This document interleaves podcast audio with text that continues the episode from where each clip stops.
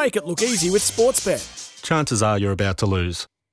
Nic Ashman from Sportsbet. We've been talking about lots in the sporting world this morning, but I, I think I've got to say good morning, but you, there's a bone to pick Yeah, here, Nic. Jaleesa. Nic, we need it. Yeah. we need a chat. I think I know where this you know exactly where this is going, don't you? It's going a lot further than that horse I tipped you yesterday, isn't it? How did Ready Boss end up, Nick?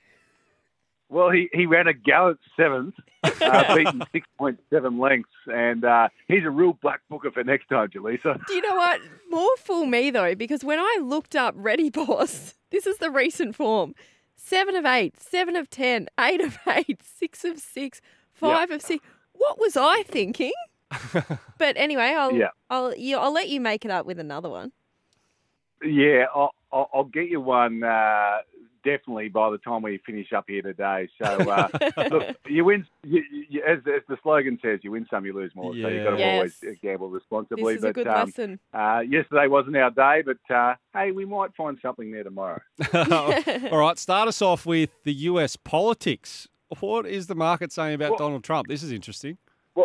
I'm buoyed by Jalisa yesterday uh, asking about the, the funky Super Bowl markets, and I thought, well, look, let's just have a bit of fun. There's a little bit of a lull now until the Australian Open kicks off next week. Obviously, we've got NBA and NFL, but um, uh, a lot of talk in the news about um, Donald Trump, you know, maybe not being able to be president at the next election. So I found it interesting just looking at these markets at a barbecue on Sunday afternoon where um, Joe Biden to be the, the leader of the Democrats going into the election later this year is a dollar thirty. So it's expected that he will be the person to lead the party. But even shorter than him is Donald Trump.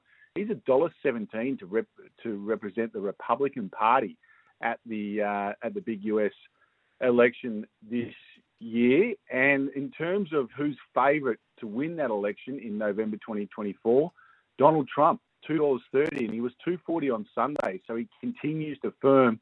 Joe Biden three dollars ten, and then you're looking at Nikki Haley, who's seven fifty, and the only other person under double figures. So.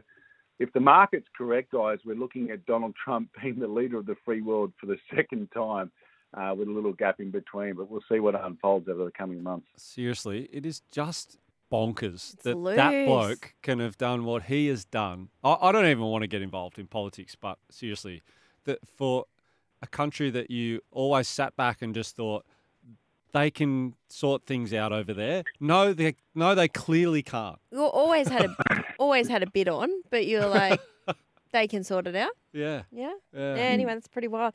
Uh, Triple J hottest 100. I love. By the way, can I just say I love that you're doing all these markets. This is fantastic. Triple J hottest 100. I've got to find a way to make it up to you, Julie. you have. So, You have. Uh, my, my racing tips stink, so I've got to try and at least make it amusing. But um, uh, yeah, this is an interesting one. It'll be on the Saturday, the 27th of January, so it's a long weekend for most people because Friday is obviously the public holiday, being Australia Day. Uh, Paint the Town Red by Doja Cat, a $2 favourite. We find the market's usually pretty good with this guy, so keep an eye on it as we get closer to the Jan 27. When you see one, uh, you know, song being absolutely backed uh, off the map, that's usually the winner.